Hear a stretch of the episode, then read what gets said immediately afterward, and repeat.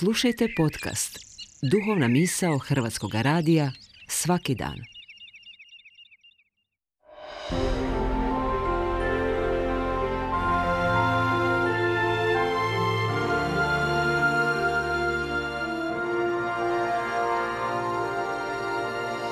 Duhovna misao. Urednica je Blaženka Jančić.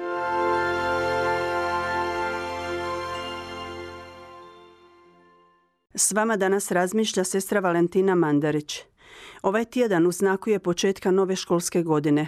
Povratak učenika u školske klupe označava vraćanje u redovito svakodnevice, ne samo obitelji nego i šire društvene zajednice.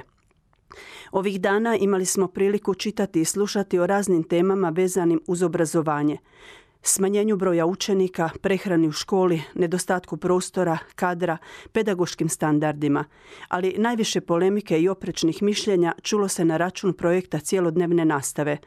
Vrijeme će pokazati tko je bio u pravu. Ovih dana, za vrijeme boravka u Mongoliji, Papa Franjo je poručio – Istinski napredak nacije ne mjeri se gospodarskim bogatstvom, a još manje time koliko ulaže u iluzornu moć naoružanja, nego sposobnošću za brigu o zdravlju, obrazovanju i cjelovitom razvoju. Odgoj i obrazovanje je stari i novi izazov za učenike, roditelje, društvo, kulturu, medije, koji traži uvijek nove i prikladnije načine kako novim generacijama prenijeti znanja i vrednote – ono je životno važno jer kroz obrazovanje svako ljudsko biće razvija svoj maksimalni potencijal i postaje samosvjesno, slobodno i odgovorno biće. Stoga obrazovati ne znači samo prenositi pojmove, sadržaje, kompetencije, vještine. U školskim klupama sjede učenici koji trebaju cjeloviti odgoj, odgoj koji uvažava kompleksnost ljudske osobe – Čovjek nije samo intelekt, on je i emotivno, socijalno, duhovno i religiozno biće, zato za uspješan cjelovit odgoj važna je interdisciplinarnost, različiti predmeti i pristupi koji uvažavaju cjelovitost ljudske osobe.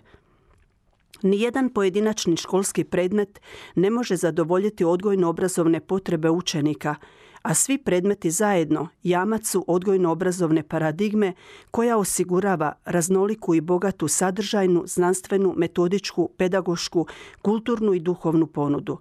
Odgajati znači uvesti učenike u cjelovitu stvarnost, što uključuje i transcendentnost. Među temeljnim odgojno-obrazovnim zadaćama Papa Franjo ističe usklađivanje jezika glave s jezikom srca i jezikom ruku – to je jedini siguran put do cjelovitog odgoja i cjelovite osobe.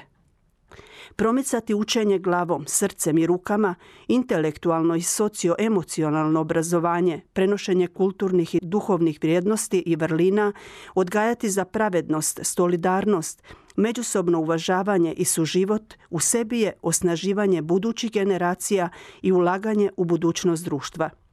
Promicati među učenicima jezik srca, znači učiniti školu, razred, školsko dvorište, igralište, mjestom susreta, kulture dijaloga, međusobnog razumijevanja.